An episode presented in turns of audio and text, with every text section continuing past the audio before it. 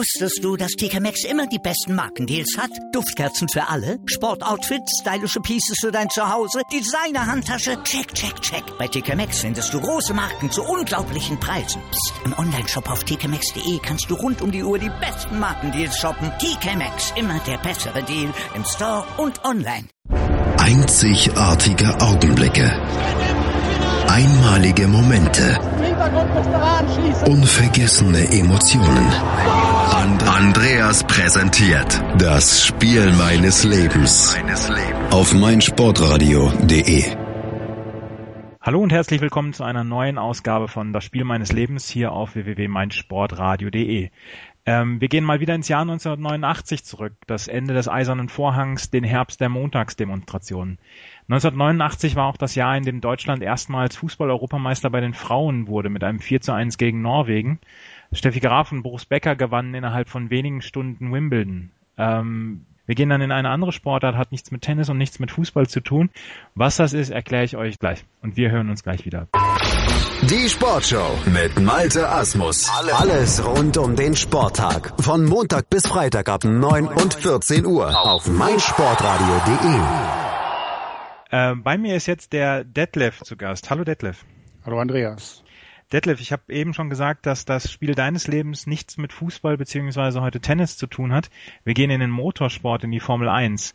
Du bist äh, sehr stark an Formel 1 interessiert, machst hier auch die äh, Sendung mit dem Sven zusammen, den, den Formel 1 Talk. Ähm, wie kam es denn zu diesem Interesse, zu dieser Liebe zu Formel 1? Also meine Eltern sagten mir, mein erstes Wort sei nicht Papa oder Mama gewesen, sondern Auto. Das dürfte eine Begründung gewesen sein. Ähm, ja, also ich war an alles, was, was Räder hatte, interessiert. Am Anfang war es halt Fahrrad und ein Catcar und wir hatten halt einen großen Garten, da konnte man halt mit dem Ding rumfahren. Ja. Ähm, später durfte das Ganze auch gerne einen Motor haben. Ähm, ja, und so bin ich dann halt da, da reingerutscht. Und ja, das war eigentlich von frühester Kindheit an, dass mich also Autos interessiert haben. Ähm, Zwei Dörfer weiter gab es früher ein, ein Bergrennen. Da sind zwar keine Formelautos gefahren, sondern äh, meistens Tourenwagen. Ja. Und da bin ich dann auch mit sieben oder acht Jahren zum ersten Mal mit meinem Vater hingefahren, weil es halt um die Ecke war. Und da bin ich dann so richtig, ja, wie sagt man so schön, angefixt worden, halt von dem, von dem Geruch und von dem Tempo und überhaupt. Und ja. Das, das wäre meine nächste Frage gewesen. War es von Anfang an Formel 1 oder wirklich auch dann ähm, andere Motorsportarten, also zum Beispiel Tourenwagen oder so? Ähm, am Anfang war es halt nicht Formel 1. Das liegt aber daran, ähm, wir sprechen jetzt die Zeit äh, Anfang der 1970er Jahre. Ja. Yeah. Da fand die Formel 1 im Fernsehen so gut wie gar nicht statt. Ja. Yeah. Ähm, das heißt, wenn man was wissen wollte, musste man sich halt Zeitungen besorgen, mhm. ähm, um da was zu lesen. Ja, und äh, mit der Formel 1, das äh, kam dann quasi stufenweise. Ja. Was war denn dann das erste Rennen, was du wirklich gesehen hast im Fernsehen? Also ich kann mich erinnern, dass ich in den 80ern damals noch ARD und ZDF, dass sie zwischendurch mal was gebracht haben. Ich weiß nicht, ob sie wirklich jedes Rennen live übertragen haben, aber sie haben Mitte der 80er schon was gezeigt.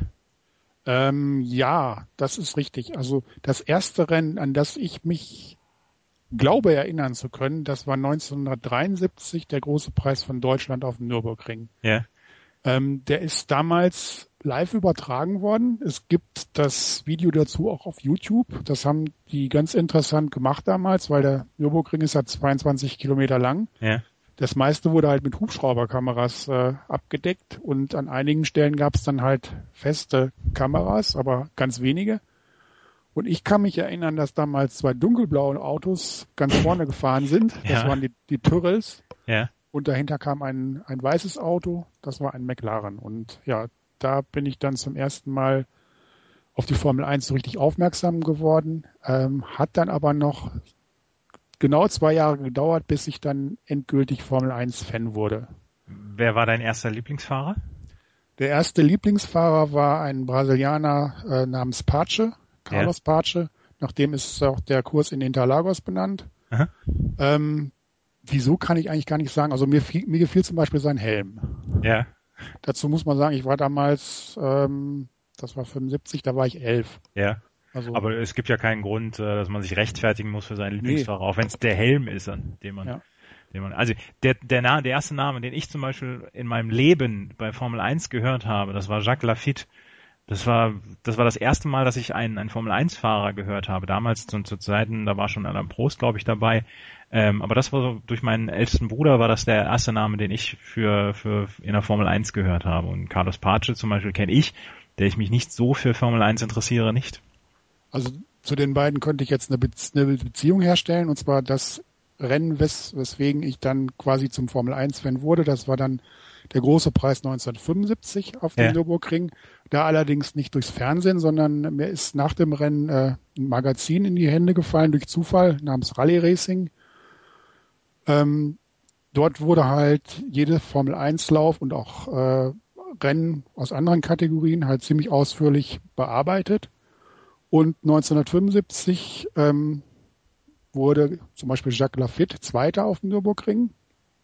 Ja im Rennen und Carlos Pace fuhr im Training die zweitschnellste Zeit. Also ähm, Niki Lauda ist äh, der Einzige, der den Ring unter sieben Minuten umrundet hat. Das mhm. ist eine historische Leistung. Carlos Pace fuhr sieben Minuten glatt, war so ein, etwas mehr als eine Sekunde langsamer als ja. äh, Lauda. Nur Pace fuhr halt keinen Ferrari, sondern einen Brabham. Und das zeigt halt mal, wie, wie gut der, der gute Mann war. Leider ist der ähm, zwei Jahre später bei einem Flugzeugabsturz ins Leben gekommen. Aha, ja. Als hätten wir es abgesprochen hier mit Carlos Pace und Jacques Lafitte, ne? Ja. Ähm, warst du eigentlich dann auch in den, in den 90ern, also in den Hochjahren der Formel 1 in Deutschland, warst du da auch ein äh, Michael Schumacher-Jünger? Ich war das Gegenteil. Ehrlich? Ja. Kein, kein Schumacher-Fan? Nein. Von mir aus konnte jeder Fahrer das Rennen gewinnen, jeder andere. Ui. Ich war also wirklich das absolute Gegenteil von einem Schumacher-Fan. Eher der Damon Hill-Fan dann damals. Nein, nee, nee. Also ähm, in den Hochzeiten von Schumacher war ich, hatte ich also keinen keinen Lieblingsfahrer mehr. Ja. Mein Lieblingsfahrer war Senna und der ist halt 1994 ja. 94 verstorben, äh, ne? verstorben. Mhm. Und danach hatte ich nie wieder einen Lieblingsfahrer. Also es gibt welche, zu denen hatte ich äh, bisschen mehr Sympathie als bei anderen aber Fan nie wieder. Ja. Das Spiel eines Lebens, Detlef, ist das, äh, das Rennen äh, 1989 in Spa-Francorchamps. Da kommen wir äh, gleich darauf zu sprechen. Bis gleich. Hallo liebe Hörer, mein Name ist Yannick Lebherz. Ich bin Schwimmer der deutschen Nationalmannschaft und ich höre meinsportradio.de. Hören, was andere denken auf meinsportradio.de. Wieder zurück bei das Spiel meines Lebens hier auf www.meinsportradio.de. Heute in der Sendung unterhalte ich mich mit dem Detlef über die äh, Saison 1989 und das Spiel seines Lebens, beziehungsweise das Rennen seines Lebens, das Rennen der große Preis von Belgien in Spa-Francorchamps. Detlef, wenn wir auf die äh, Saison 89 äh, zurückblicken, wir hatten extrem viele große Namen in der ähm, in der Saison. Es waren damals, ich glaube, Ende der 80er, ich, vielleicht glorifiziere ich es auch, aber ähm, das, das waren schon alles klangvolle Namen. Titelverteidiger war Ayrton Senna, ähm, Alain Prost war mit dabei, Michele Alboretto, ähm, Ricardo Patrese, Nelson Piquet, Nigel Mansell, Gerhard Berger. Ähm, das war schon, das war schon eine beeindruckende Anzahl an, an guten Fahrern, oder? Ähm, das waren alles gute Fahrer und was die meisten der genannten den heutigen Fahrern voraus haben, das waren fast durchgängig Typen. Ja. Also die waren auf ihre Art unverwechselbar und wenn man die Fahrer heute so sieht, die sind alle ziemlich abgeschliffen und die haben Rhetorikkurse besucht noch und noch und äh, früher haben die Herrschaften auch gerne mal das gesagt, äh, was sie gerade gedacht haben. Gerhard Berger war so ein Spezialist dafür, ne? Ja, der macht's heute noch.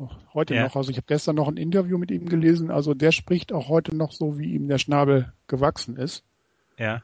Und äh, ja, das das habe ich früher halt gemocht, nicht nur in der Formel 1, sondern überhaupt im Sport, dass es halt dann auch Leute gab, die was zu sagen hatten und nicht nur welche, die bla bla blub machten. Ja.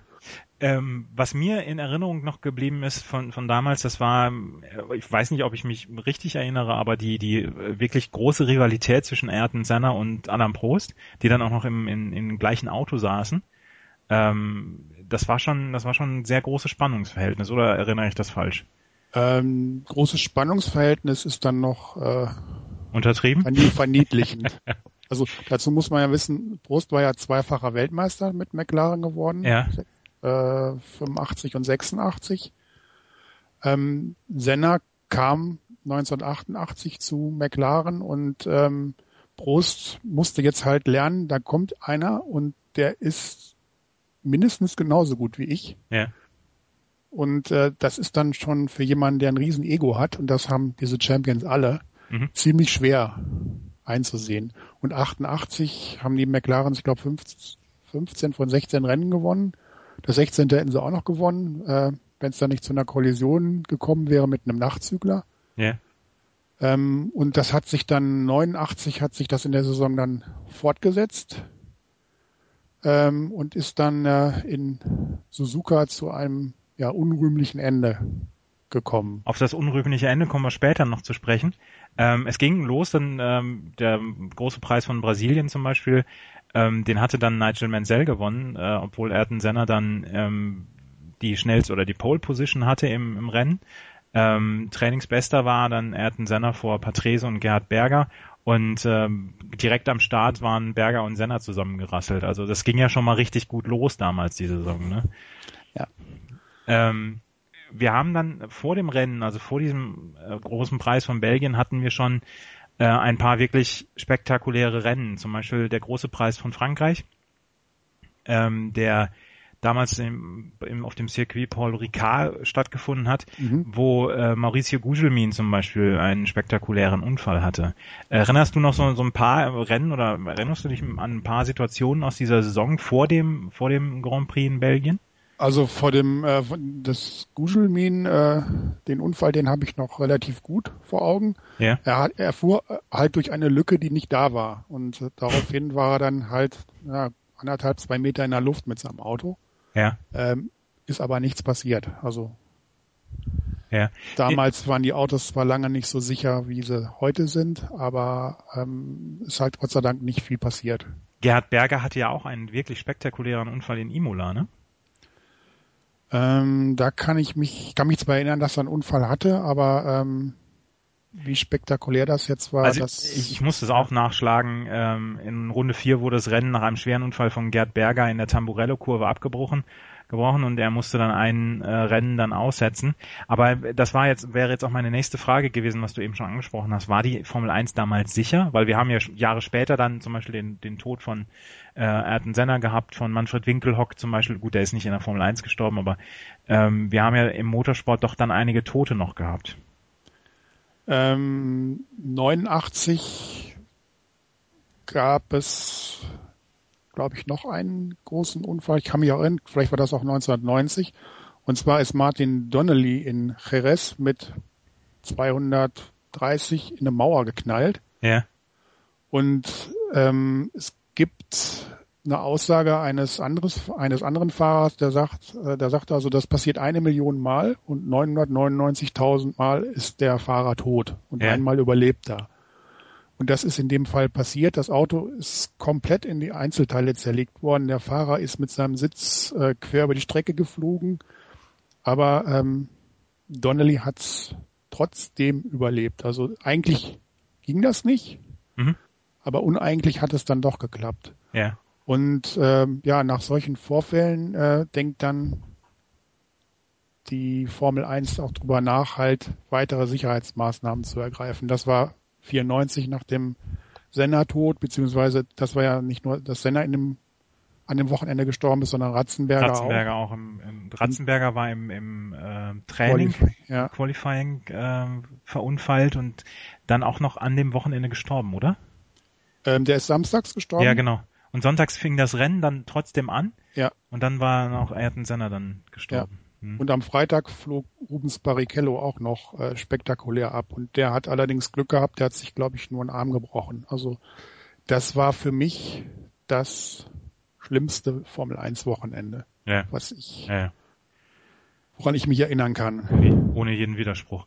Ähm, um auf die Saison 1989 nochmal ähm, zurückzukommen, es war eine Saison mit extrem vielen Namen. Also ich habe es, wie gesagt, ich habe es auch nachgeguckt. Es waren 47 Fahrer insgesamt in der kompletten Saison.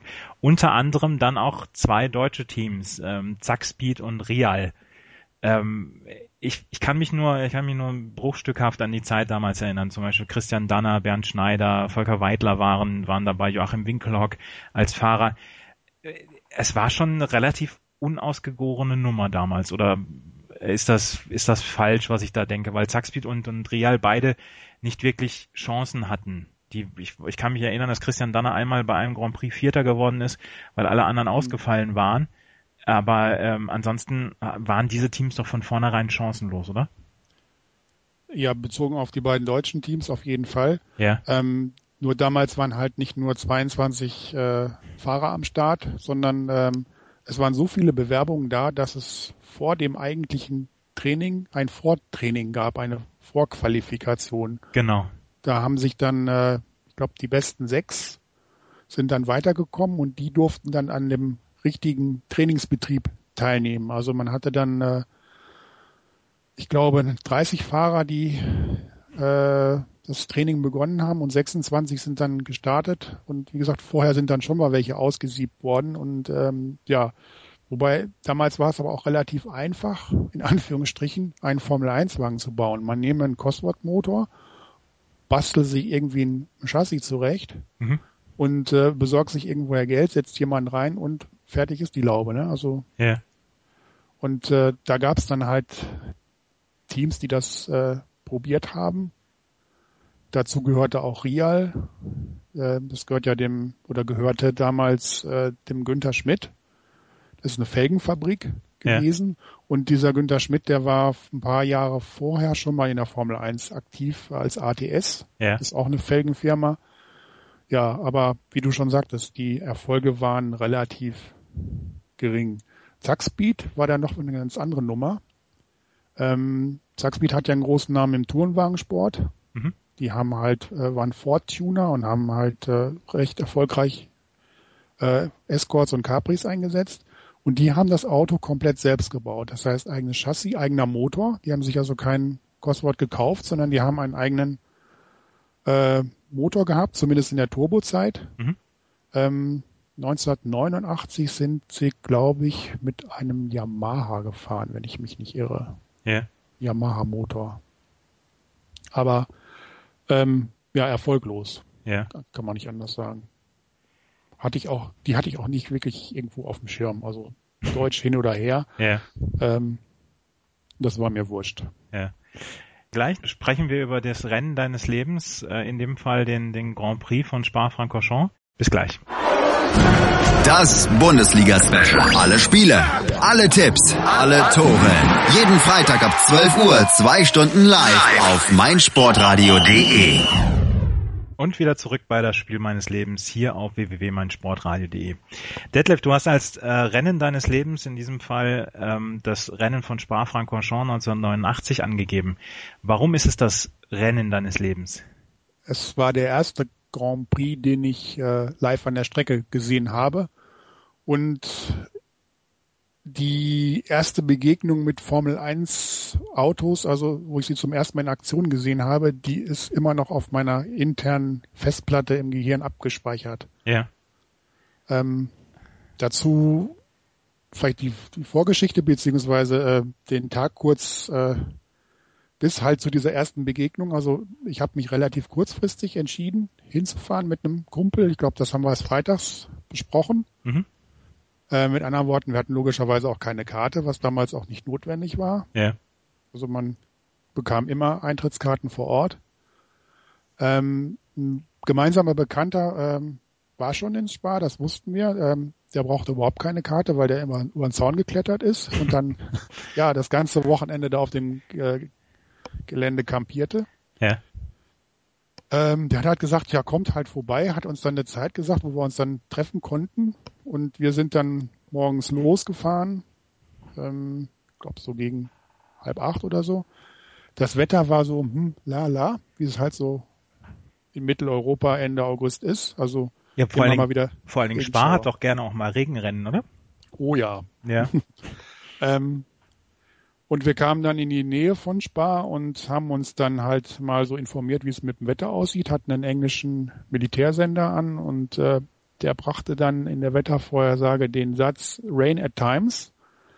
Das ist bei uns jahrelang ein stehender Ausdruck gewesen für wir kriegen sowas von den nassen Arsch. so war es dann übrigens auch. Ja. Also wir sind da angekommen. Ähm, weiß nicht, kurz vor Mittag, halb zwölf oder so. Es regnete, es war windig, es war kalt und äh, wir waren nicht so wirklich darauf vorbereitet, auch ein bisschen dumm. Also ich hatte eine modische Lederjacke an, genauso modische Slipper und natürlich einen Regenschirm, was man natürlich braucht. Ja. Ja, wir haben dann unseren Bekannten da getroffen ähm, und der hat uns dann ges gesagt, wo man sich das Rennen am besten anguckt. Und wir sind dann so langsam in die, in die Richtung gegangen, äh, an der langen Geraden, an der Kemmel-Geraden, das ist die Gerade nach äh, der Eau Rouge, Mhm. weil man da halt ja am besten gucken kann. Da sieht man die Autos zwar nur geradeaus fahren, aber ähm, wir mussten halt, oder wir haben diesen Tipp halt dann angenommen und haben uns das Rennen da angeguckt. Mhm. Mittlerweile war mein Schirm ähm, durch eine Windböe schon defekt. Den Ja. habe ich dann sofort weggeschmissen. Mit anderen Worten, ich stand jetzt dann so im Regen, wie die meisten anderen übrigens auch. Ja, mit Lederjacke und Slippern.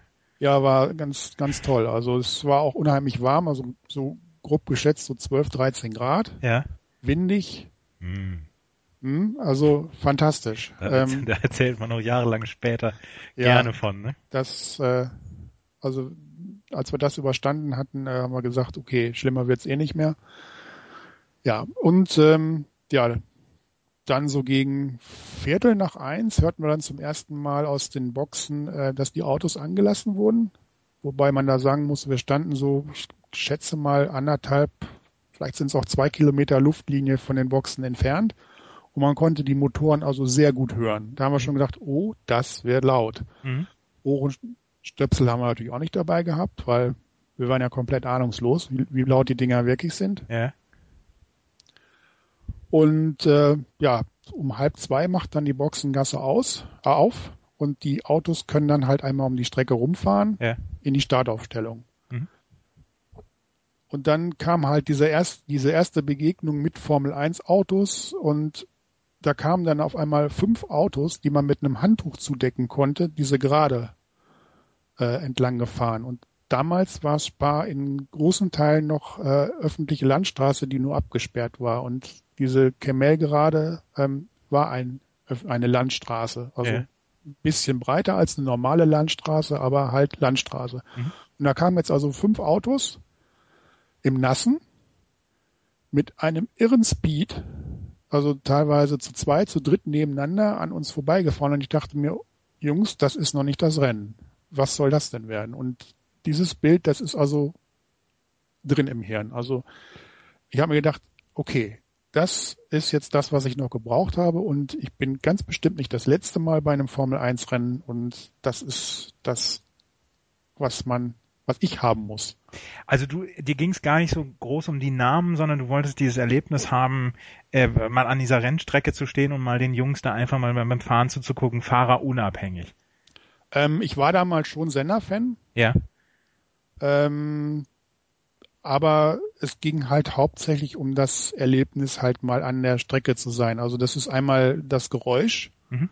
das wir halt ungefiltert in unsere Ohren reingelassen haben. Mhm. Ähm, das tut auch ziemlich weh. Ja. Und ähm, es ist auch das, das ist der Geruch auch. Also äh, so, so Rennwagen, die riechen einfach anders als normale Straßenautos, Ja. wenn die an einem vorbeifahren.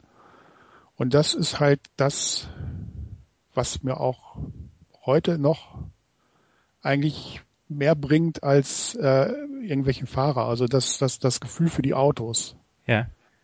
Ach, Das ist ja, eigentlich die Hauptsache. Ja, wunderschön.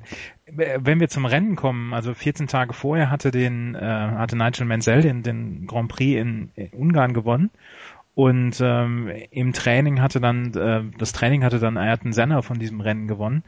Und ähm, das vor Prost und Gerhard Berger. Und im Rennen war dann Gerhard Berger relativ früh ausgeschieden. Und am Ende gewann Ayrton Senna das Rennen vor Alain Prost und Nigel Mansell. Ähm, Hast du äh, viel davon mitbekommen? Oder also wusstest du immer, wie es steht? Oder war das war das irgendwann, weil es ja dann auch Überrundungen gibt und gab, ähm, war man dann dann so ein bisschen überfordert mit dem mit dem Stand, weil ich meine damals gab es ja noch nicht diese diese diese Informationsquellen, die es jetzt heutzutage gibt mit mit Smartphone etc., sondern äh, man war auf andere Quellen angewiesen. Also ähm, man musste schon sehr aufmerksam sein, um dies, das Rennen komplett zu verfolgen. Gut, die ersten zwei, drei, ähm, das geht noch relativ einfach. Ja. Ähm, ich meine sogar, man konnte den Streckensprecher äh, relativ gut verstehen. Was es aber nicht gab, war irgendwie eine Großleinwand oder so, jedenfalls nicht da, wo wir gestanden haben. Mhm. Ähm, dazu muss ich sagen, das Rennen war auch so im Nachhinein eigentlich relativ langweilig. Also da passierte jetzt nicht wirklich viel an Verschiebungen. Also Senna ist halt von eins losgefahren und hat das Rennen dann auch gewonnen. Ja. Ähm, das war jetzt für mich als Senna-Fan erstmal dann das Wichtigste, dass er das Rennen dann auch gewonnen hatte. Aha. Gott sei Dank hat übrigens der Regen dann auch nachgelassen. Also der englische Wetterbericht hatte dann doch recht. Es hat also nicht die ganze Zeit geregnet, sondern ähm, die Strecke trocknete zum Schluss sogar wieder ab. Ja. Und wir sind ähm, vor Rennende schon wieder zurück äh, Richtung Start und Ziel und Richtung Rouge gegangen, weil wir halt mal sehen wollten, wie Formel 1 Autos da so durchfahren. Mhm. Das ist dann noch schon wieder eine andere Nummer. Also die Strecke war da zwar noch so ein bisschen feucht, aber ähm, das ist schon, das ist schon beeindruckend. Also wie die Autos durch diese Senke durchfahren und dann diesen Berg, der übrigens sehr steil ist. Das kommt im Fernsehen übrigens nicht so rüber. Ja. Ähm, da hochfahren, also das ist schon, das ist schon beeindruckend. Früher war es noch beeindruckender als heute, weil heute gibt's links und rechts asphaltierte Auslaufzonen, die gab's damals nicht. Ja. Also die Hat- Herrschaften mussten da also wirklich auf der Strecke bleiben. Also ihr hattet die Möglichkeit, jederzeit dann auch äh, weiterzugehen, oder? Also keine, keine Begrenzung von irgendwie, dass, dass ihr einen bestimmten Bereich nicht, ähm, einen bestimmten Bereich nicht ähm, entern durftet, weil, weil wegen Ticketvorgaben oder war das? In dem, in dem Jahr noch nicht, nein. Also ähm, wir hatten damals ähm, halt General Entry, nenne ich es jetzt mal. Und damit konnte man jeden Bereich der Strecke, der halt freigegeben war, äh, besuchen. Mhm. Ähm, wollte man auf der Tribüne, musste man extra bezahlen, aber da hatten wir kein Interesse dran. Wie viel hat die Karte damals gekostet? Äh, das waren kein, keine 100 D-Mark. Ja, Also so knapp an die 50 Euro ja. für den, für den Sonntag. Das war eigentlich noch relativ preiswert. Ja, das, das geht doch, oder? Ich glaube, ein Jahr oder zwei Jahre später habe ich dann schon äh, 160 D-Mark bezahlen müssen und hatte nicht mehr die Möglichkeit, überall hinzugehen. Beziehungsweise doch mit ähm, für 160 D-Mark schon. Aber eine Karte für 120 oder für 100 D-Mark hätte ich halt nur an die an die lange Gerade gehen können.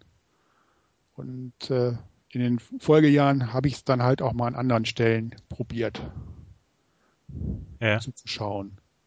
Und habe seitdem eine, eine Lieblingsstelle in, in Spa-Francorchamps. Und das ist äh, die Doppellinks von Pouron. Da geht's den Berg runter und die Autos fahren mit 230, 240 halt durch diese Linkskurve durch und die ist weit davon entfernt voll zu gehen. Mhm. Und das äh, ist sogar noch interessanter als Eau Rouge. Ja. Also wir brauchen uns nichts vormachen. Äh, Spa-Francorchamps ist schon eine sehr, sehr anspruchsvolle Strecke. Ja, also das ist auch eine Na Na Naturstrecke. Also da ist nicht irgendwie ein Gelände, Asphalt äh, planiert worden, Ja. sondern äh, das ist halt in die in die Landschaft reingebaut. Dazu muss man allerdings auch wissen, das ist aus der Historie geboren, weil das war früher eine komplette Straßenrennstrecke, Mhm. ähm, die mal ursprünglich 14 Kilometer lang war, ultra schnell, also die hatte kaum Kurven. Und wenn, dann waren das sehr langgezogene. Und ähm, Ende der 70er hat man dann eine, ich nenne sie mal Kurzanbindung, äh, gebaut, so dass die Strecke dann halt nur noch in Anführungsstrichen sieben Kilometer lang war. Mhm. Detlef, wir reden gleich noch ein bisschen weiter über das Spa-Francorchamps 1989 und wie die Formel 1-Saison dann auch ausgegangen ist. Bis gleich. Chip and Charge mit Andreas und Philipp. Alle Infos zum aktuellen Tennisgeschehen. Um den Platz, am Platz, auf dem Platz. Chip and Charge auf meinsportradio.de. Übrigens kannst du jetzt alle Sendungen auch einzeln abonnieren. Auf iTunes oder auf meinsportradio.de. Wieder zurück bei das Spiel meines Lebens. Detlef, das Rennen hatte ähm, Ayrton Senna gewonnen, also das ist eigentlich so ausgegangen, wie du es äh, wie du es gewollt hast, weil Senna ja war ja dein Lieblingsfahrer. Ähm, hast du dir, hast du schon gedacht, Mensch, das mache ich, das mache ich wieder, oder war das wetterbedingt dann doch eher miese Laune? Also nach dem Rennen haben äh, mein Kumpel Dorsten und ich gesagt, also wir fahren nie wieder nach Spa, Ja. weil wir waren wirklich komplett nass. Ja. Ähm, ja, meine Lederjacke hat über eine Woche gebraucht, bis sie einigermaßen trocken war und meine Schuhe habe ich zu Hause gleich weggeschmissen. Also die wollte ich dann auch nie wieder, Ja. nie wieder anziehen. Ja. Ähm, für die folgenden Rennen waren wir dann immer sehr gut ausgerüstet. Also ich hatte immer einen Rucksack dabei mit Regenklamotten, äh, mit allem, was man so braucht. Ähm, das ist mir so nie wieder passiert. Also ähm, Ihr seid natürlich, natürlich, wieder hingefahren, oder? wir sind natürlich die nächsten Jahre immer wieder nach Spa gefahren. Natürlich, Hatten, ja. hatten Glück, die nächsten beiden Jahre waren trocken Ja. Und äh, 92 waren Mischverhältnisse, da hat es glaube ich anfangs ein bisschen geregnet und dann wurde, trocknet es ab. Da hat dann ein gewisser Schuhmacher oder wie der hieß äh, gewonnen. Ja, so, so ein Mittelklassefahrer aus Deutschland. Ja, das aus, war so ein Deutscher. aus ja. Kerpen. Kerpen, genau. Mit Ja. Ähm, Detlef, wir müssen über das, äh, die, den Rest der Saison noch sprechen, weil es war damals eine relativ knappe Geschichte zwischen Senna und Prost, die ja, was du schon am Anfang der Sendung gesagt hast, die nicht unbedingt beste Freunde waren im, und im gleichen Auto noch gesessen haben und ähm, dann auch um die Weltmeisterschaft gekämpft haben. Es gab dann dieses Rennen in Suzuka, ich glaube es war zwei oder drei Rennen vor Schluss, wo sich dann die Weltmeisterschaft entschieden hat. Ähm, dann auch Alain Prost hatte dann die, die WM gewonnen. Und ähm, erzähl mal gerade, wie es dazu gekommen ist. Ähm, ich weiß jetzt auch nicht genau, ob es das äh, drittletzte oder zweitletzte Rennen war. Ähm, jedenfalls die Das war das Ausgangssituation vorletzte übrigens. ja, Mhm. die Ausgangssituation war so, Senna musste das Rennen gewinnen, um Mhm. überhaupt noch eine Chance auf die WM zu haben. Und ähm, ja, dann kam es äh, ein paar Runden vor Schluss halt zu einem Überholversuch von Senna gegen Prost vor der Schikane Start und, vor Start und Ziel in, äh, in Suzuka.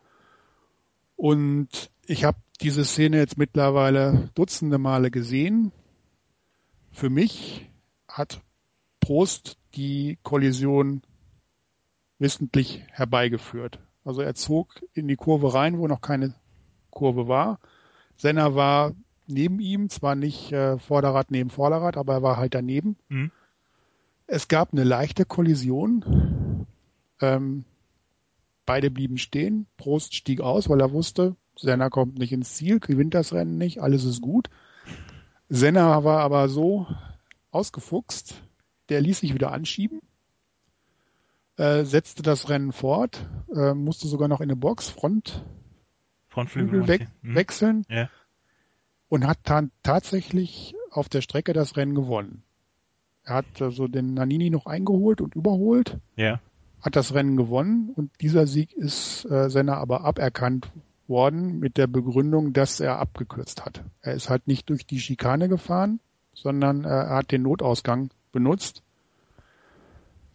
Dazu muss man allerdings wissen, dass der FIA-Präsident äh, Franzose ist. Das äh, war, das Ja. ist äh, der Herr Balestre Ja. eine ziemlich schmierige Gestalt, kann man Ja. nicht anders sagen. Also ähm, dagegen ist Bernie Ecclestone, also einer ein Engel, ehrlich, Ja. ist so. Also Balestre ging gar nicht. Ja. Der hat die Formel 1 als sein Eigentum angesehen und ich kann hier machen, was ich will. Äh, ja, wie gesagt, Senna wurde disqualifiziert, dadurch war Prost Weltmeister. Und das Ganze hatte dann aber ein Nachspiel, und zwar zwölf Monate später. Erzähl noch mal gerade, wie es zwölf Monate später dann ausging. Ähm, da war die Ausgangslage genau andersrum. Prost musste das Rennen gewinnen. Ja. Ähm, Prost und Senna standen in der ersten Reihe. Senna hatte die Pole Position und ähm, musste seiner Meinung nach auf der schlechteren Seite starten.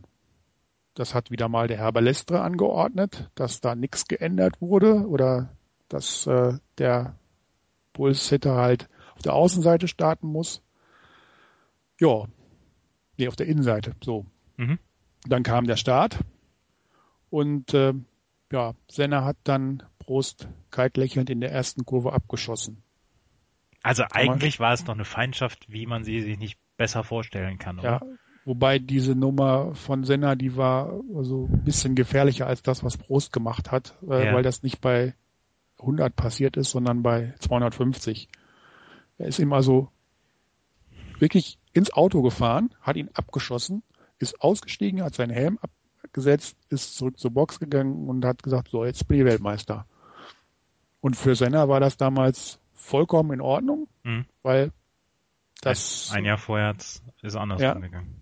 Also diese diese Nummer mit, ähm, dass das Senna disqualifiziert wurde, obwohl er sich anschieben lassen musste, obwohl er den Frontflügel ähm, wechseln musste.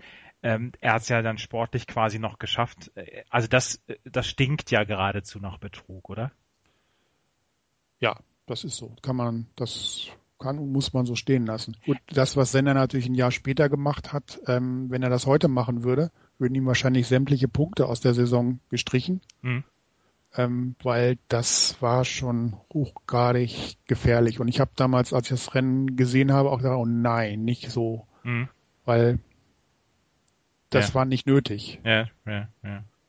Dazu muss man wissen, die fuhren aber ähm, 90 auch nicht mehr im selben Team. Also Prost vor Ferrari und Senna vor McLaren. War vielleicht dann auch besser so, ne? ja. Ja. Detlef, diese Erinnerung an 1989, das hat mir großen Spaß gemacht. Wir sind am Schluss dieser Sendung angekommen. Ähm, ich glaube, 1989 war tatsächlich nicht nur äh, weltpolitisch gesehen ein sehr wichtiges Jahr, sondern auch äh, in der Formel 1 ist es hoch hergegangen. Ähm, ich danke dir sehr für deine Zeit, für deine Erinnerungen, die du mit uns geteilt hast. Gerne. Wenn ihr über das Spiel eu eures Lebens berichten wollt, egal welche Sportart, meldet euch bei uns ähm, auf der Facebook-Seite www.facebook.com slash meinsportradio. Schreibt uns an, sagt uns, äh, was das für ein Spiel ist und wir reden gerne mit euch darüber. Holt euch gerne auch die App in Android und in ähm, iOS. Und ähm, wir hören uns beim nächsten Mal wieder, wenn es wieder heißt, das Spiel meines Lebens. Und ähm, bedanke mich bei euch für, fürs Zuhören. Bis zum nächsten Mal. Auf Wiederhören. Wusstest du, dass TK Maxx immer die besten Markendeals hat? Duftkerzen für alle, Sportoutfits, stylische Pieces für dein Zuhause, Designer-Handtasche, check, check, check. Bei TK Maxx findest du große Marken zu unglaublichen Preisen. Psst. im Onlineshop auf tkmaxx.de kannst du rund um die Uhr die besten Markendeals shoppen. TK Maxx, immer der bessere Deal im Store und online. Ich habe mich natürlich schockverliebt, weil die war wirklich ganz, ganz klein. So begann die Mensch-Hund-Beziehung zwischen Christina und Tierschutzhund Frieda. Und wie es danach, nach dem ersten Moment der Verliebtheit, so weiterging und welche Klippen es danach zu umschiffen galt, das hört ihr in der neuen Ausgabe von Iswas Dog, dem Podcast für harmonische Mensch-Hund-Beziehungen. Iswas Dog? Mit Malte Asmus. Überall, wo es Podcasts gibt.